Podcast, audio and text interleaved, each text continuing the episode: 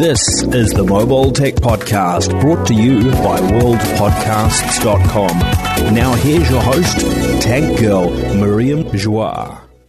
Brought to you by Mint Mobile. Stay tuned for a special offer at the end of the show. Hi and welcome to the Mobile Tech Podcast. I'm your host, Miriam Joire, and this is the first podcast of 2024. It's Thursday, January 4th, and I've got the formidable Avery Greengart with me here. Hi, Avi. How are you? Hi. I didn't know I was formidable. You are. Like, the reality is you've been doing this longer than most of the people I know. That is true. And because of that, like, you're the voice of authority when it comes to analysts. You're the oldest analyst I know, not in age, but in amount of time I've known. Did you know that? Yes, we go back a long ways. I think I met you at CTIA in Orlando at a Verizon event with Chris Ziegler at Engadget back in 2011, I want to say. You were definitely working at Engadget at the time, yeah. Good times. So, hey, CES is coming up, so I want to talk about are kind of what we think is going to happen. I mean, I gave you the link of a Verge or Engadget story. I can't remember. That just kind of summarizes what they think is going to happen. I haven't honestly been paying too much attention. So much press, like my inbox is a complete disaster. I think all of ours is. But that's not the point. The point is, I think there might be some things standing out and some non-CS things that are kind of, I guess, interfering with CS maybe. I know there's a lot of Chinese phone launches, including potentially some flagships that strangely are not coming to CES at all and are having their kind of own launch event in China or whatever. I suppose it's because they're not coming to the West, but it's a bummer. Like, you remember how Huawei used to launch phones in China, but still launch them at CES and stuff? Like, why don't they do that? What's your take on the Chinese not coming to CES just to get, like, to show the rest of the world what they can do, even if it's a product that doesn't sell here? Well, I mean, some of the companies are deliberately not coming to the U.S. On a marketing basis on purpose because I know. Geopolitical reasons. But others are focused more on the markets that they are in specifically. So you do see some companies like Realme bringing some of their Indian phones to the U.S. For launch. But when it comes to Xiaomi or Honor, they tend to launch closer to the markets where they're actually going to be sold. You could argue that that means that they're not getting the attention from the biggest media market in the world, but it's understandable. No, I get it. I'm just kind of surprised because there's lots of rumors. We covered them last week and, you know, they're still valid because we don't know for sure of, like, you know, the OnePlus Ace 3, which is basically supposed to be the same as the 12R that we're going to be supposedly getting. And that's coming out today, supposedly, you know, with some new earbuds from OnePlus that we're going to talk about. This has been confirmed by OnePlus, the earbuds. And then, you know, I know Oppo is going to do something soon. Like, I presume that with this shifting of the Snapdragon 8 Gen 3 and to some extent the MediaTek Dimensity 9300 launch, right? We're seeing all these flagships land in China this week or this coming week, next week, you know, during CES. And I'm thinking, like, if the rumors are true about Oppo launching the X7 series, their flagship series next week in China, like, even if they don't sell in the West, this is possibly one of the best pieces of hardware in the world today. And we know Samsung is going to try to do something exciting, you know, mid-month, like it's been confirmed now. So, wouldn't you want to be at CES and go, haha, look at what we can do? You know, I mean, it's not Huawei. They don't have to worry too much. They don't have to make a big spectacle. Just rent a hotel room and invite the media, right? I think, honestly, it's a long way to go. And CES is still a trade show. And the idea is that you meet with your buyers there. And the people who are buying are not necessarily going to be at CES, at least the ones who are buying specifically for the China domestic market. That is true. That is true. I see your point on that. What do you think is going to be the biggest deal at CES this year? I always say that CES is not the place you go to see the next big thing. Okay. It's the place you go to see the trends that have shaped the market across multiple vendors. You'll definitely hear a lot of buzzwords because, again, it's a whole bunch of different companies, literally tens of thousands of companies all converging on one spot. And you get to see which ecosystems are the strongest. You see larger trends in the market, like what's going on in automotive. You see what's going on with electrification. And that's not just electrification of the car, but electrification of the home or solar. You get to see what's going on in consumer IoT, in other words, home automation. Right. And then, of course, there's computing. And my goodness, my inbox is full of press kits with 50 announcements from one vendor and 30 from another. So, we're going to see a lot, and then discerning what's important and what's just a buzzword. That's kind of the fun of the show. I agree 100%. I mean, just saying for me, it's like I've always been interested in CS for the trends. And I agree with you there. I think it's more a consumer show still in the sense of like, you know, appliances and TVs and AV equipment. Giant TVs. That still wins, right? Projectors, like, of course, compute is always big. Compute is big. Intel just launched their Core Ultra, so obviously we're going to see some laptops with that. Asus, Lenovo, HP, Dell, the usual, suspects. All the usual suspects. But I also feel that in the past, there has been times when we had seen a phone or two, right? And I kind of miss that. Like, I think that there's an opportunity with this shifting of the chip launches happening for, some devices, especially devices that are going to be US-centric, OnePlus, to have a presence at CES instead of waiting all the way to MWC, right? Like for Samsung. Yeah, I would like that too. I get it. Apple, they're going to do their own thing.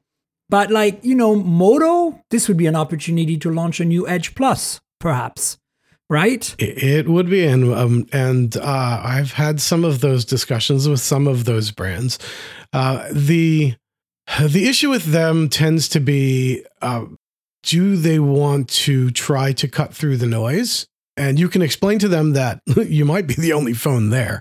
But it's still, one announcement in an absolute sea. And, certain things, you get a 110-inch TV that rolls up and you can play football with it. That's going to stand out to some people. You get a company that previously was making cameras that today's rolling out a car. That's going to get a lot of attention. But for sure, is an iterative phone going to get enough attention at the show? It's an open question. And The real question is, well, if you're doing your own thing, will you get enough attention there? And so for some of the brands, there's no question. Samsung, first of all, Samsung's going to have a huge press conference at CES, but they're going to talk about, I'm guessing, because I haven't been pre-briefed on this particular one, I'm guessing new refrigerators and new televisions and new PC monitors and new projectors and probably a new home decor line of robots, who knows? But their phone is going to get its own event. And that's always been the case, LG, though, used to bring phones to CES, and I do miss the fact that they even make phones anymore. Yeah, I was going to say, I not only miss, I just miss the LG phones. You're right. I'm just saying that because of that, if you are a player making a phone for this market, and you're one of the few, the media is going to come. Like, unless you're some obscure startup, right, that nobody's heard of. Like, remember the FX those guys come. Phone? Yeah, and those guys come. They go to Eureka Park. Yeah, for sure. But I'm just saying, unless you're like completely obscure, right? I think it's an opportunity, and I'm surprised I'm not taking it because, frankly, I go to CS, and that's kind of what I do. I do the automotive coverage, and we should talk about that too, because there's going to be a lot of that. But I do that for, for Tech Radar, for my car, EV coverage. Then I do, do the consumer tech because I'm not really into the refrigerators, the TVs and stuff. And then, of course, there's Sony as well, and they're all over the map, including cars, right? So You know, but the point is, I would love to have like something, oh yeah, this is right in my wheelhouse, you know, like a smartwatch that's really cool from a big brand, or like some earbuds that are really cool. That's possible. I think we might see headphones, earbuds from TCL. We always do, and they do good stuff, right? Well, TCL, yeah, they'll have phones. I'm sure they always have phones at CES. They'll have phones. So, yeah. The issue that you're bringing up is partly, you know, a CES issue and partly a U.S. market issue. 100%. And a timing issue also, because CES is coming out after the major holiday sales season. So if you're launching a phone now, it's because potentially you're taking advantage of Qualcomm's or MediaTek's latest chipsets. But it's not because you're trying to hit the fall and Black Friday sales. So some of those phones, like the Pixel phones, showed up in the fall. Apple's phones showed up in the fall. Not that Apple would be coming to CES anyway, but both of those companies do their own thing. But we will see, you know, some interesting consumer electronics. Probably Amazon is going to be there. They always have an interesting booth, often focused on their Home and Ring products. The TCL will be there, and they'll have a whole array of things. You talked about smartwatches. We're going to see a lot of smartwatches, but usually around the edges. So medical smartwatches are going to be out there in force, measuring blood pressure or blood sugar or you know, at least they'll pretend to. We'll see if they actually do. And kids watches and things like that. So we're going to see that, and lots of AR headsets, just based on the email that I've been getting, pitches. A lot of people are looking at the space where you're sticking something on your face. And what specifically it does, you know, some of these things are very basic. And they're basically just earbuds put into a glasses frame. And others of them are aimed at industrial use cases where they have a display, but it's really about, you know, setting up a wiring harness in an airplane, and everything in between. We'll see headsets for skiers and all sorts of things. Yeah, I mean, obviously also with Apple's Vision Pro coming soon, there's some impetus to kind of like ride that wave of, you know, marketing and fame, as it's exciting. I've gotten heads on with on. Yeah, you did. And I am still very lukewarm about this stuff, to be honest with you. And a lot of it comes to something that I think you should talk about as a bit of a break from CS, like a tangent sure. Number one, folks. And that's the prescription glasses or lenses you got for your Meta headset. So that's my problem. I want to preface this by saying, mm-hmm.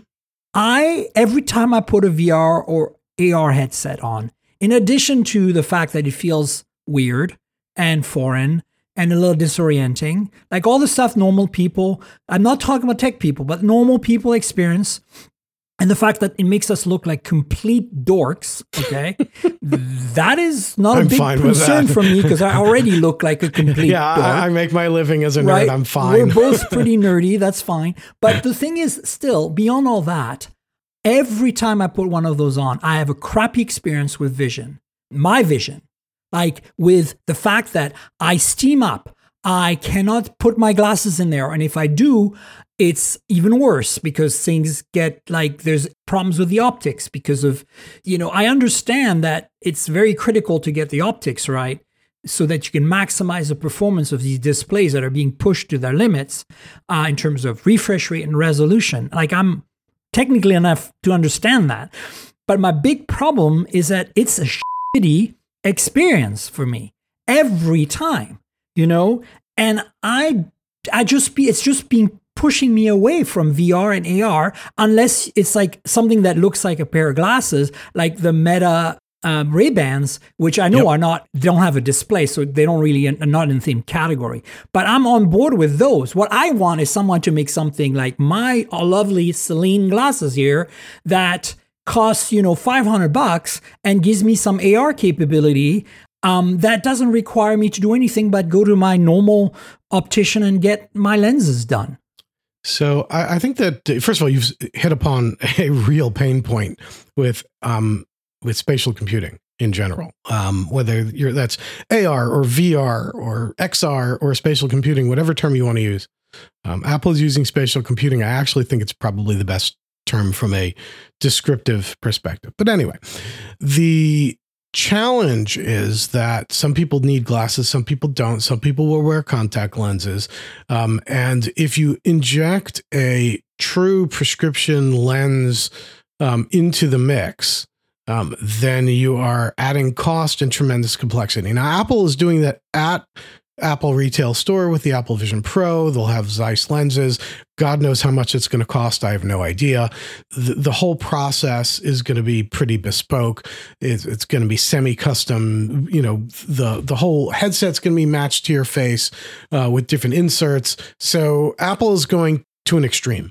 The other extreme, and the other place where I saw that it really worked well, was with the Meta Quest 3. And they seem to have worked with, because there's branding on it, Zenni Optical, which is... And that's what you wrote about. I'll put a link to that story. Yeah. It was a end of year sort of cheeky, a little bit lighter in tone than some usual analytical reports. But... it was pretty simple. You spend $50, you put your prescription on the website. A week later, during Christmas season, they showed up. You pop them in, they work. It's great. And you know what? I believe that. My problem is this. Technology moves so fast. You spent who knows how much on these lenses, 50, 100, 200, depends on your prescription, right? These are fixed at $50. Oh, wow. Okay. And that's the other thing is, can they do my prescription is another problem I run into all the time. Well, half the time they can't, you know, but here's the thing. So that's actually a very competitive price. $50, I think, is reasonable if you buy a device for a few $100s. But my problem is this. Next Meta Quest, will it support the same lenses? Inserts? Oh, I highly doubt it. Exactly. So they need to standardize this industry-wide. Like, this is a thing. This is an accessibility issue.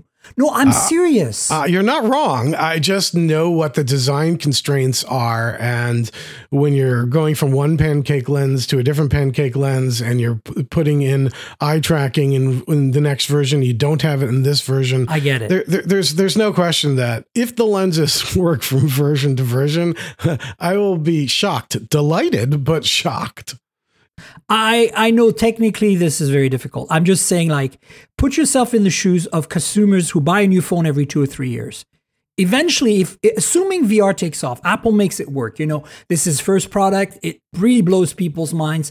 They come out with a $1,000 model, you know, in 6 months, a year, 2 years, and that even snowballs even further. Well, you know, more than 6 months or you know what I'm saying. Imagine that. Yeah. Imagine we're 5 years from now, and somehow AR/VR has become a thing. Mm-hmm. I think that's not going to happen in big part because half the populations wear glasses.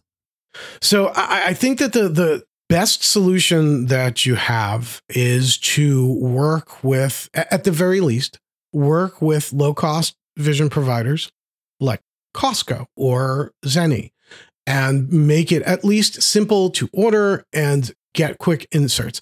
Because what we're seeing right now is, like, I had one pair of, they're not AR glasses, they're, you know, wearable displays that you plug into your phone or your game console and like.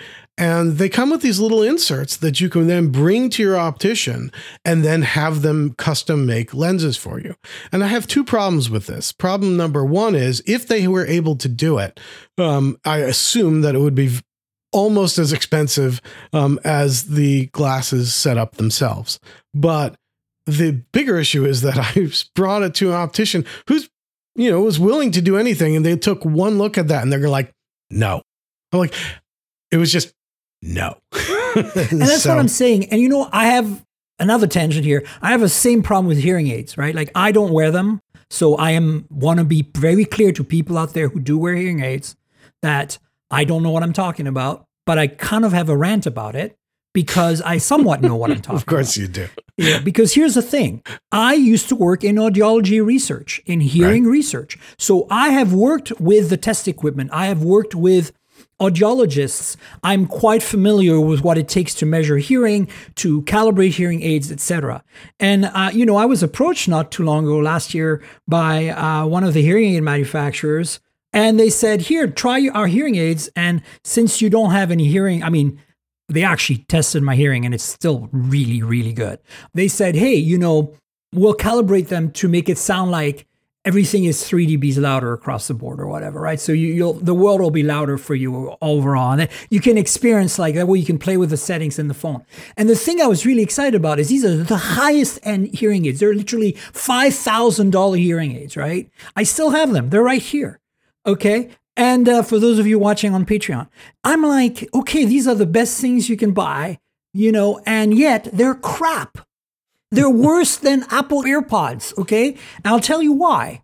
Because when I pair them with my phone for music listening, they sound like crap, even with the correction turned off. And I'm like, you have a perfect, almost brain interface with these. Like the drivers in here, the balance armature drivers they use are the reason they are so expensive. They're basically like jewelry level quality mechanics. They can get sound quality out of these that exceeds any earbuds or headphones that you can buy at that price point. Yet they refuse to let you listen to your audio from your phone properly. I was like, you failed. The only thing that really saves this is that the battery life lasts all day, whereas your earpods or whatever are not, right? But imagine for a second if they applied themselves and kind of took more of those consumer features. And that's kind of what I think we need to see from, you know, the opticians is like, you need to stop working in this alternate reality where you're a medical provider and start working in the reality of today where we all wear medical devices like an Apple Watch, okay? Okay. It's like, I just don't understand how we have all this technology and it's so siloed, right? It's like, I understand FDA approval. This is important. I worked with FDA approval. Oh my God. I've had devices that I've worked on when I did research in the 90s, take a decade to get approved, right? To validate software because it's important. I worked in radiology. So like, you know, you don't want to overdose people on x-rays. I get it. Like you can't have any bugs, but I still think that we are kind of broken in that sense. We have all this technology we could apply to make people with disabilities' life more accessible, and we don't apply it. Accessibility is the best use of technology, bar none. It's like, you know, Zach at Jerry-Rig, like building these custom wheelchairs that are way more affordable and way more accessible to people with disabilities because his wife is in a wheelchair. And I'm like, this is what we need. And so I was all over Signia. Using bicycle parts. Yep. I was selling Signia, like, come on, like, I love what you're doing here. Yes, like this is probably the most advanced DSP algorithm, balance armature, the hardware, the software. And for hearing aid, you know, purposes, it's the best. But you're completely missing out on the fact that a $200 pair of AirPod Pros is going to be better than this for listening to music. And if I have a hearing impairment, you know, wouldn't I want to listen to music tuned to my hearing perfectly? So the thing about this is going back to the AR and VR, and then we can go back to CES, is that I think that the thing for me about VR, AR is that I like the fact that Meta is working with the kind of a mainstream glasses manufacturer, affordable. So is Amazon, right? With their Carreras. I have them here for your Patreons if you want to see them. Oh yeah, please show us. So I think that's the future, you know, and I think what Ray-Ban is doing with Meta is great because $299 for that frame, right? Oh, wow, look at that. Nice. You're looking cooler than ever, Avi. Thank you. This is why and now, of course, I have a smart assistant talking in my ear in addition to Miriam. Not so smart. I think Miriam's a lot smarter. But this is basically, for those of you listening, this is an ad for Miriam's Patreon. Thank you very much. I appreciate it, Avi. Folks, if you don't know yet, there is a Patreon, and the Patreon lets you have a video version of the podcast in advance, a day or two, where you can have the whole show with sometimes extra bits if we go overtime and sometimes bloopers. And sometimes you get to see me wearing smart sunglasses. And you get to see some cool phones and some hearing aids. Not very exciting, sorry. But sometimes we've shown some exciting new things. So join and check it out, tnkgrl. On Patreon, tnkgrl. So going back to AR/VR, I'm looking forward to all the things I can enjoy, like, you know, weird like speakers mounted on glasses or cameras mounted on glasses or some kind of very basic AR display. But what I'm really waiting for, and I don't know how far we are from that, is active real-time laser projecting into my retina from the glasses display.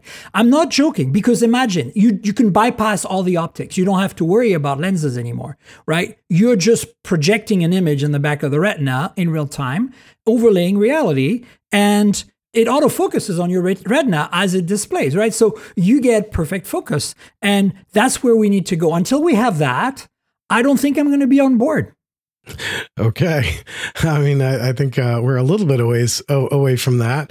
I am looking forward to getting in Apple Vision Pro and trying to figure out what on earth is the killer use case for it, whether it's being used as a display, whether it's reliving my video memories, whether it's playing interactive games. I just don't know yet. So I'm eager to see that. We have more limited use products like those Meta Ray-Ban glasses powered by Qualcomm that do a much more limited set of tasks. Focus basically on taking pictures and having phone calls sort of near your ear. But where I feel like there's just this huge hole in the market is something that's just a little bit more advanced than that, but not too much. Someone who's chosen to focus on a few use cases, maybe it's directions, maybe it's notifications in your line of sight while you're doing other things. Agreed. And there was a company called North that had a product that. I still have the 1.0. They were about to release the 2.0 version, and Google bought them. And like many companies that Google buys, maybe it was an acqui-hire. I don't know, but they've never been heard from since. So they even had an interesting and unique control mechanism where it was basically a joystick finger ring that you use your thumb to control. And so that was sort of a way around the issue that you shouldn't have to swipe your temple like Google Glass, which is incredibly awkward, or push buttons on your glasses, which is slightly less, but still incredibly awkward. And so, the other choices are handheld controllers, which is fine if you're exercising or gaming, but not fine for anything else. Or Apple's magic, where the pinch gesture, right? With the eye tracking, with the cameras all around, and God knows how much computing power. So that's. I don't know that we can get that in glasses. Just in terms of how are you going to fit all those cameras around it. Never mind the compute power and the heat dissipation that you'd need to run it in, given today's silicon. And look, again, we're seeing companies like Qualcomm and MediaTek focusing on some of these issues. And if we see some consumer adoption or enterprise adoption, even if it's, primarily Apple at first, because at least at the very, very high end, they're trailblazing along with Vario, but that is not standalone. And on the consumer side, you have Meta in the $500 to $700 range. So I'm hoping that we see a lot of innovation here and rapid improvements and a lot of cool things to do with them that you can't do with today's. Yeah, no, I'm on board in trying it out if it doesn't make me feel terrible like always. But I'm still more convinced that intermediate step you're talking about, like normal looking glasses that you can get a normal prescription for that have a very basic AR display and do have speaker microphones and gestures or whatever, are going to be, I think, a more interesting product in the interim, because that's the thing. VR is very immersive, and I get that. And that's the part I struggle the most with, right? But at the same time, AR or MR or XR, where your eyes are not completely blocked, I think there's a lot of promise there. Yes, you cannot immerse yourself into a beautiful 3D video you took with your iPhone. Yes, you can play a game that's immersive, and maybe do the kind of fitness stuff that a lot of people love doing with VR. Oh my God, just the thought of that gives me hives. But come on, Beat Saber. I know it's cool, but for two seconds. I love Beat Saber. But what I'm saying is I think we could have a very basic, like simple puzzle games or something. Like you could do stuff like that with just an augmented reality display that doesn't have the super high resolution, doesn't, and has some transparency, you know. Right. You know, I see where you're going, but then you come to the problem of price point. If I'm playing a cool puzzle game and I'm spending $1,200 to do it. No, but this is my point. The next thing is it all needs to be less than $500. You still have your phone in your pocket. Yeah. Maybe have it powered by your phone, right? Like that's the thing. That's what X-Real is working on. And I'm going to go see them at CES. TCL has a version that I saw a prototype last year, hoping to see this year's prototype or this year's production version. We'll see where they are in the cycle. But we're getting somewhat closer there. And you know what? Maybe when Vision Pro comes out and I can go to a store and try it out or whatever Apple does for us plebes, because I don't not in their, you know, in our radar for devices and demos. Maybe it'll be the first one I wear where I don't feel like I'm sweating, like I'm, you know, maybe they'll have inserts that are standardized prescriptions that work for me. And I'll be like, wow, this is it, right? Maybe that will be the case. But even with Meta's latest, I should probably try those prescription inserts. I don't own one, so I don't really want to spend the money. I don't have that connection with Meta, but I just maybe that's getting there. But I feel like if anybody can pull it off, it's Apple. In the meantime, I'm much more excited, and that's why I'm going to see X-Real at CES to check out these kind of like intermediate AR products or displays on your face products that are not immersive. And you know, speaking of, since we've managed to roll it back to CES, woohoo! I love those mentions. Yay! Speaking of other tech there, I think I just want to briefly mention automotive. I'm not quite sure what's going on. I've got invites from a lot of the big car makers, especially the Germans and Koreans, to see some stuff. And I'm sure it's going to be a lot of it's going to be, you know, things that are kind of similar to what we've seen before, you know, cars that park themselves in a garage and, you know, lots of displays and heads ups and infotainment goodness. And, you know, I think autonomy is probably going to take a bit of a back seat considering it's not the hottest thing right now with all the Cruise debacle and the, you know, Tesla doing their Tesla thing that I always do. I should say Elon doing his Elon thing that he always does. You know, for those of you who know I drive a Tesla, I still absolutely, and I know this is going to be problematic for a lot of people, but I absolutely believe that if you buy an EV today in North America, it should be a Tesla because it is the best experience and the cars are fantastic. There's a lot of bad press out there, but I think it's all BS.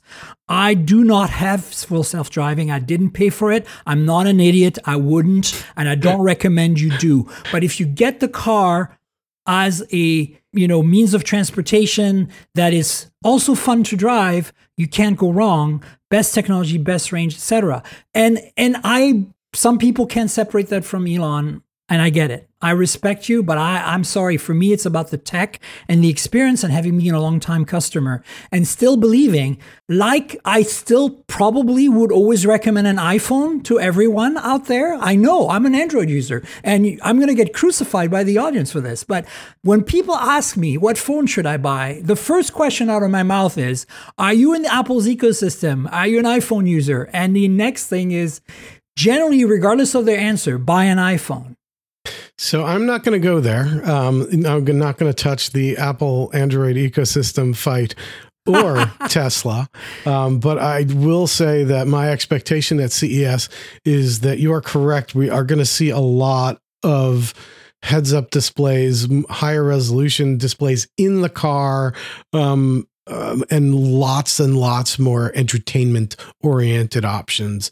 Exactly. Some of this the type of tech that we're seeing at, you know, the super high end, where you're sitting in the back seat of a car and you've got basically a movie screen that comes down in front of you. BMW has that today on the i7 and the 70 exactly series, right? So I think we're going to start seeing that in more cars, and we're going to talk, there's going to be a lot of discussion about platforms and the software upgradability that these platforms software-defined vehicles. I look, I've been writing about this at Tech Radar for a long time, and people don't really believe me because here's the reality, folks.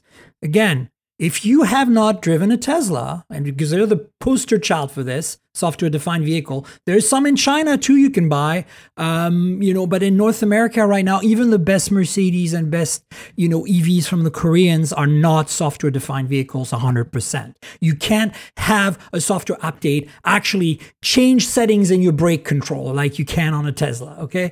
For better or for worse. For better or for worse. But the point is, that's going to become a standard. That's where we're going. And to me, that's why Android Auto and Apple CarPlay are broken, right? Because I do believe they solve a problem today, but projection is not the solution. When you log into your iPad, you don't project your phone to your iPad. You have an experience optimized for your iPad with the same ecosystem. What we need, and the Chinese are doing vertically with Xiaomi's car they just announced last week, we discussed on the show, and Huawei has their cars, and Polestar, which is owned by Geely, whatever, I don't know how you say it, has a phone, and Neo has a phone. And the reason it's so vertically integrated there is because, they kind of do that. They follow in Apple's footsteps. But that's where I think we're going to see a lot of that at CES. We're going to see the mainstream traditional car makers kind of accept the fact that they need to get better at software and create some sort of ecosystem that interfaces gracefully without degradation with Apple and Google's ecosystem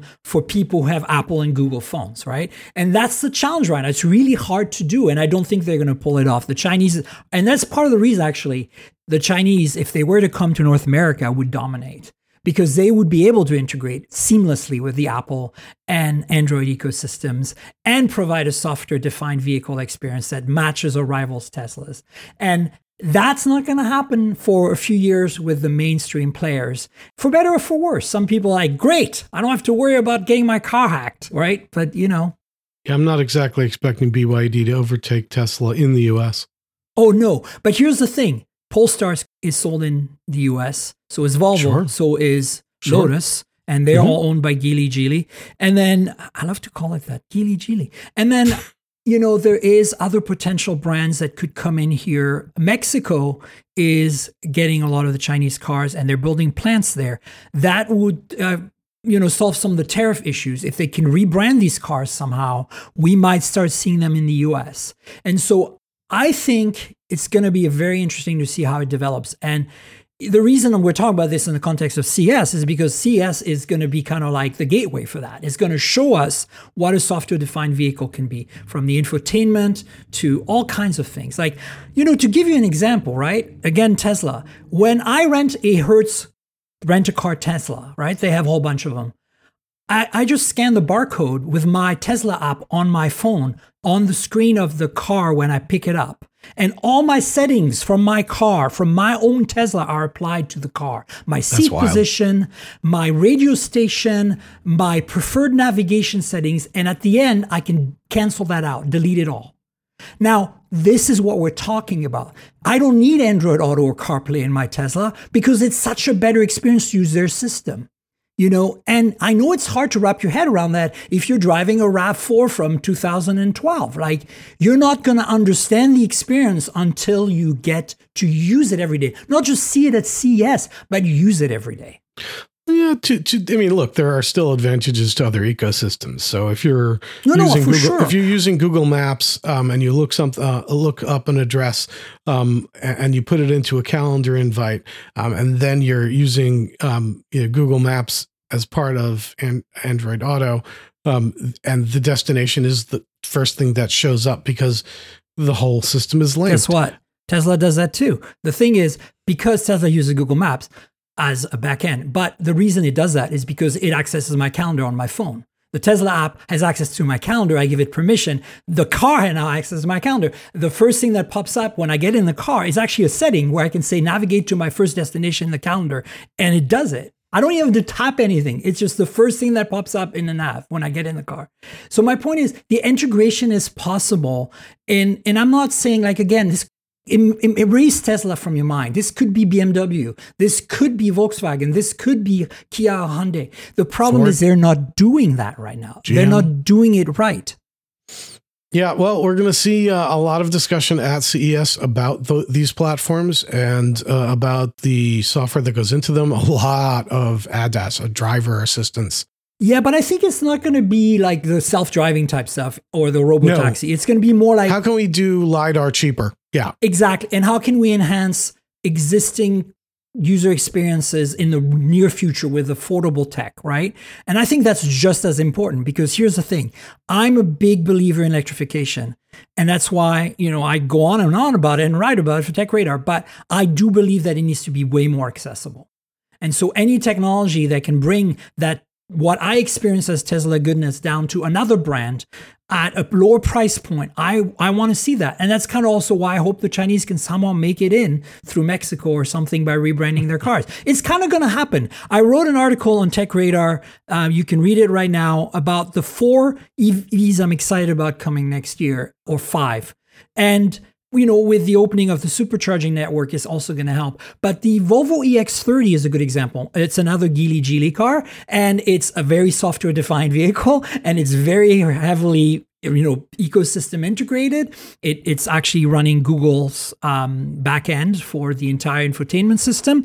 So that car is going to be priced at 35, a little bit less than 35, but with the same level of comfort and performance as what Tesla delivers in the Model 3, but in a more practical CUV kind of crossover setup, right? So basically a Model Y competitor for Model 3 pricing, made by non-Tesla, that works with Tesla's network of superchargers. It's happening. I want to see more of it.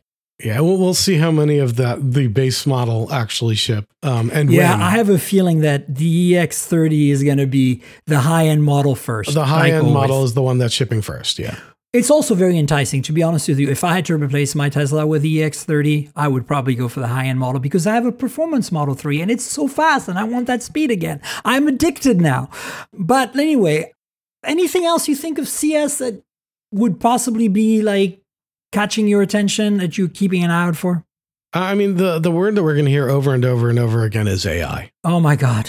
And so we're going to have AI laptops. The one thing we're probably not going to see, although they'll be at CES, but they'll be in backdoor rooms being shown to retail buyers, are Qualcomm Snapdragon X Elite laptops, because that's going to be Computex, right? Yeah, they're coming out mid-year, so we'll see. We'll see. They're not going to be introduced to the public now. The chipset was, but the laptops that are going to be based on that platform are coming out mid-year, so I'm not expecting to see any of them at the show. However, Intel and AMD have recently launched new chips. Intel, for the first time, having an NPU for neural processing, which is going to be a big tie-in with Microsoft's Copilot, and integrating Copilot into the next version of Windows. You'll even get a Copilot key on your keyboard. It's very exciting. Well, look, I mean, no sarcasm. I actually do want to get some Copilot keys for my mechanical keyboards. It'll be fun. Awesome. But we are going to see a lot of discussion around how does the computing experience change if you have AI integrated into the OS, and if you're calling it an AI PC, you're doing a lot of these types of LLMs locally. I happen to think that the focus should probably be more on integration of Copilot into Microsoft 365 and other productivity apps. When you've got these capabilities integrated into applications, you can actually take advantage of them and do really cool things, and it can increase your productivity, whether you're writing or creating or designing or creating things, even if it's PowerPoint. Those capabilities are a little, it's a little easier for me to see what the use cases are for that, and why you'd be able to monetize them from Microsoft's perspective. Well, it's valuable enough for me to pay for, versus a little bit faster and a little bit easier to get to Copilot and ask it a question instead of clicking on the search bar. You're pushing a button. It's not bad. It's just, no, I get it. So there's going to be so much hype. I mean, there are kitchen appliances at CES that will say that they are AI powered. There will be skateboards that are AI powered. There will, I love it. That is going to be, if you're doing a drinking game at CES where every time someone says AI, you will have cirrhosis of the liver within 15 minutes. 100%. I'm going to rapid fire through some news because a lot of it is just PSAs for the audience here, because a lot of the folks listening are abroad in India and in the UK and Australia and Asia, and I want to make sure you know what's what. But before we do, one thing that's already been announced that's going to be at CES, and I'm really excited about because it's so LG and so over the top, is the LG Duke Box, which is basically a vacuum tube standalone audio stereo system, like basically think Bluetooth speaker but powered by vacuum tube amplifiers with a transparent OLED display on it. What the F? It's it's. First of all, it's not a product that's necessarily going on sale. It seems to be a concept product. I hope it does. It needs to go on sale. It's very, very cool in a let's throw every nerdy thing we can think of into an audio product. I just love it. Because, vacuum tubes, they sound, it's distortion, but warm. It's pleasant distortion. Yeah, for sure. It's distortion that sounds good. And they glow and they're old school, but then you marry it with transparent OLED and you can put a fireplace on the display with the with the vacuum tubes flickering in the background. And I have no idea what audio you're listening to when you're doing that. But yeah, God bless LG. That's one where I saw that and I was like, I don't need that. I'm not sure anybody does, but it's cool. Exactly. Yeah, so that's going to be cool. I'm going to definitely seek that out at their booth. All right, Samsung Galaxy Unpacked is officially coming on January 17th. We talked about the rumors last week. I can now guarantee you 10 a.m. Pacific time, that's what, 1 p.m. Eastern time? Correct. But I'll be on Pacific time because I'll be there. And I will be there too. Also, Vivo X100 series, we've covered it at length, starting with the MediaTek Summit back in November.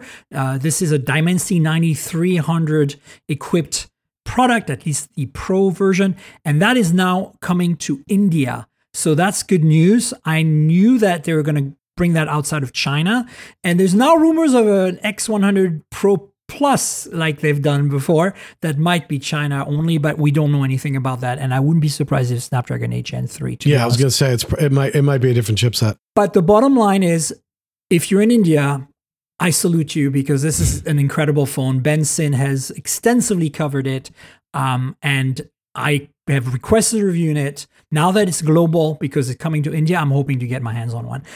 We talked about it earlier about OnePlus launching some buds, not Pro Buds, but Buds 3, non-Bud 3 Pro, alongside the Ace 3, which is going to be essentially a OnePlus 12R, which is rumored to be coming to North America. The R's are usually sold in India only. There was an 11 and a 10R. We didn't get an 11T last year, but think of this 12R, if it comes to North America, as the 12T, basically. But interestingly released now because, OnePlus is making foldables now, so they have to launch those in the summer, right? Just kind of like Samsung does. Interesting how that changes.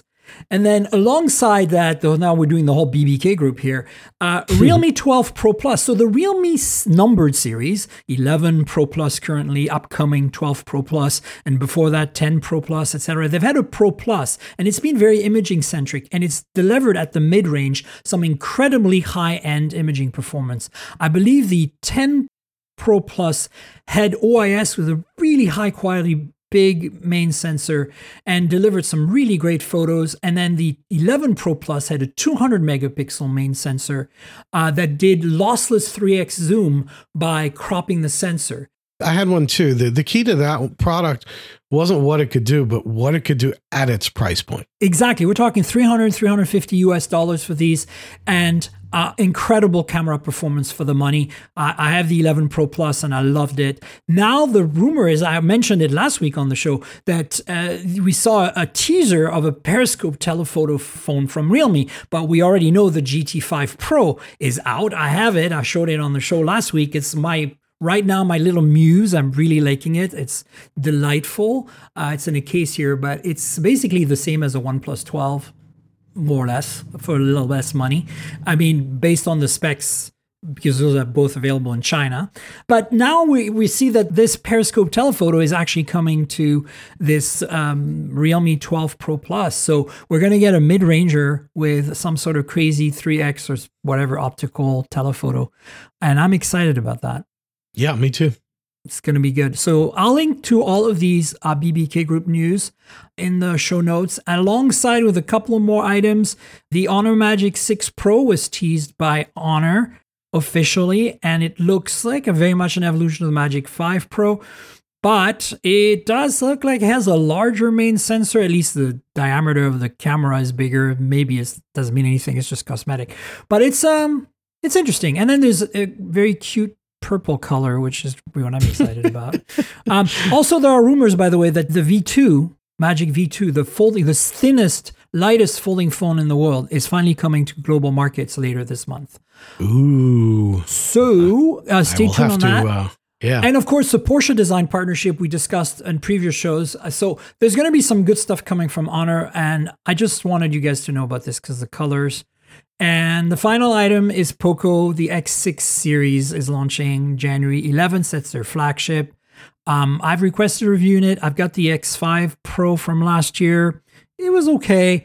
I feel like Poco is doing some good stuff still, but I feel like Redmi and Poco, the sub-brands of Xiaomi, are kind of used to push the envelope a little more. Like Realme is really pushing the envelope in BBK Group land.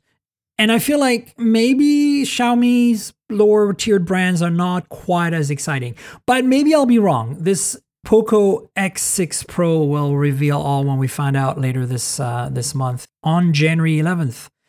What are your thoughts on all these Chinese launches happening so early this year, even in the mid-range, which is not necessarily related to Snapdragon 8 Gen 3, right? So what's your take? Some of this is just a matter of iterative updates that, we just get on a regular cadence. Particularly anything going into India tends to have a faster refresh cycle just because that's what the market demands. But some of it also is that the phone market hasn't always been doing so well. Huawei is doing extremely well now that they have their own 5G chips and are able to sell into their home market with homegrown silicon. But some of the other folks have been struggling with macroeconomic issues, especially in China. And so refresh the product line and hope for better. Yeah, no, absolutely. I played with the Mate 60 Pro at the Qualcomm Snapdragon Summit recently. And wow, the camera on that thing. And yes, the chip is, not quite as competitive as it could be. It's basically a 2-year-old in terms of performance and specs in general. But the software is so optimized, right, on these phones that it felt so snappy to me still. And I have a P40 Pro. Good. Yeah, the camera's really amazing. Good. I have a P40 Pro Plus here still with the latest software update, and that thing screams. It's so fast. So, I'm excited about what Huawei's been doing, despite not having access to the latest technology. It's pretty impressive, and it'll be interesting to see how that develops. But I'm obviously way more excited about the phones I can get with Google, mobile services. And for that, Honor is definitely the closest to Huawei for that. And then all these phones we'll be discussing. I really have always been gung-ho about the phones we can't get in North America, especially the Chinese phones that are sold globally in Europe and India and other markets in the West. And I am continuing to cover them extensively for you guys because I think that's where the innovation is happening. I mean, the software innovation is still happening a lot on the AI side with Google and Apple. And I think it is safe to say that there are hardware vendors who are also working on AI. trying to take the advantage of the NPUs on the new chipsets from Qualcomm and MediaTek, and so they're pushing the envelope. Usually in like one place or one area. Maybe it's translation, maybe it's a camera feature, but we are seeing some innovation. But at the OS level, yeah, it is going to be the Apples and the Googles, because they're the ones who control the platforms. Absolutely. So that's kind of why I'm excited about the Chinese phones, because we're not seeing periscope lenses on the iPhone because Apple decided to do it. We're seeing it because the Chinese have been doing it for 5 years, okay? Like, that's the reality, right? And so I want to see more stuff. Speaking of iPhones, actually, our friend Mr. Mobile, Captain to Phones, Michael Fisher, has co-launched a product, it looks like, called Clix. Yeah, he's getting into hardware. Which is a case for your iPhone that turns into a Palm Pixie. Yeah, it's a bit of a throwback for someone who is, in my mind, one of his best video series is When Phones Were Fun. I feel like, oh my God, I love that so much. He's trying to make phones fun today. Exactly. And you know what? I don't know too much because I still have to watch his video. I haven't had time yet. I've watched the video. We're going to see it at CES. I have a briefing, so I'll let you know more. I'm hoping to get one for my 15 Pro Max to try out. And now that's not going to fit in my pocket for sure, because I wear cargo pants, shorts, whatever you want to call them, and I have 4 pockets. And honestly, this is a problem. Avi, I have to mention this to the audience, and you're the first one to hear it. But the phones have grown so big that my cargo pockets are getting too small. No. They have to stop. I can barely fit these phones in my pockets anymore. And there's no way that with this Clix case that adds a hardware keyboard to the bottom fifth, I guess, of the phone. Yeah. We're going to be able to fit that in the 15 Pro Max in my pocket. Like, no way. So Michael actually had a segment in his video where he showed the phone sticking out, where the keyboard was out of the pocket. And of course, it's his product, so he's like happy to show it off, and he thinks that everyone should put it in their pocket that way and have it upside down with the keyboard sticking out. But the other solution is to take the case off, because it pops on and off easily. But it's a bit of a niche product, but it's kind of a delightful niche product. And the colors are great. And so, I hope it sells. From what I gather right now, it does have a Lightning version with a Lightning input for the 14 Pro series. No, I think it's just the 14 Pro for now. I mean, but again, this was just based on watching one video. We'll get full details next week. Yeah, I'm not sure, but I'm hoping they do it in the other phones, like the base 14 and the 15 and the 15 Pro and the Pro Max. Because ideally, actually, I think they should make one for the SE, because the SE is such a small real estate, and that would cover any phone from the iPhone 6 onward, basically, like 6, 7, 8, original SE, SE2, SE3. That's a lot of phones. Yeah, no, I mean, but you're still getting into the same issue we were discussing when we were talking about glasses inserts. You need to get an economies of scale. You got to find the right, the right target that justifies building a product specifically, an accessory specifically for that product, and that can be challenging. I mean, it's as I said, it's a bit of a niche product. And so they're targeting the 14 Pro, I believe, 15 Pro and 15 Pro Max to start. And we'll see how well they do. Yeah, I'm super excited. I love the design. I love the colorfulness of it. The kind of plastics they're using, at least visually, look like a lot of those plastics that were used by Nokia for the Windows phones, the Lumias. And I kind of dig it. So I'm looking forward to it. My only thing right now is it's going to depend how good that keyboard is. It better be BlackBerry grade, right? And that's, we'll know next week. So stay tuned for that one. In the meantime, I'll have Michael's video in the show notes. So follow that, check it out. And I think we should wrap up. Avi, do you want to tell folks where they can find you on social, and also tell them about your consulting business? Sure. I run Techsponential. You can go to techsponential.com. Most of my reports are free to download, so go ahead, download, read them, enjoy. And on social media, I'm usually at Greengart, my last name, on most of the socials. And if it's not that, it's Avery Greengart at LinkedIn and, you know, the more formal type places. Ooh, formal. But yeah, folks, you should follow Avi on all the socials and definitely check out his Techsponential writing because he's got some of the best insight of any of the people I know. So check it out. I'll put links in the show notes to, you know, some of that stuff, of course. And folks, you know where to find me on the internet. I'm at tnkgrl, that's TNKGRL. Like the comic book character, just drop the vowels, and that's my handle on all the social, basically Twitter, Threads, Instagram, Facebook, Blue Sky is where I am. So find me there. And then, of course, there is the podcast that lives at mobiletechpodcast.com.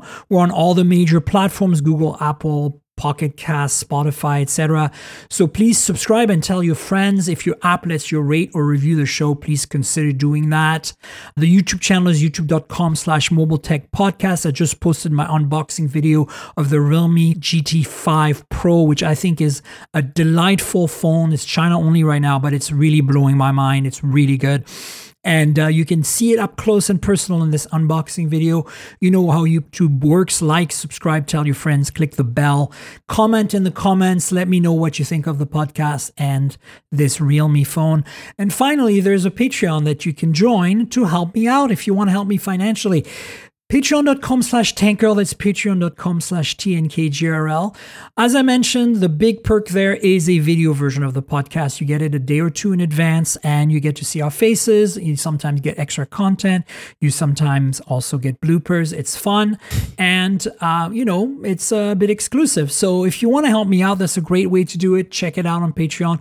There's also access to a Discord server and a bunch of other perks there that you can benefit from. So if you can help, I'd appreciate it. Patreon.com/TNKGRL. And if you don't like Patreon and you want to help out another way, there is a link in the show notes to my website that brings you to a PayPal button. And you can make a donation, a one-time donation, like buy me a cup of coffee or something. That would also very much help.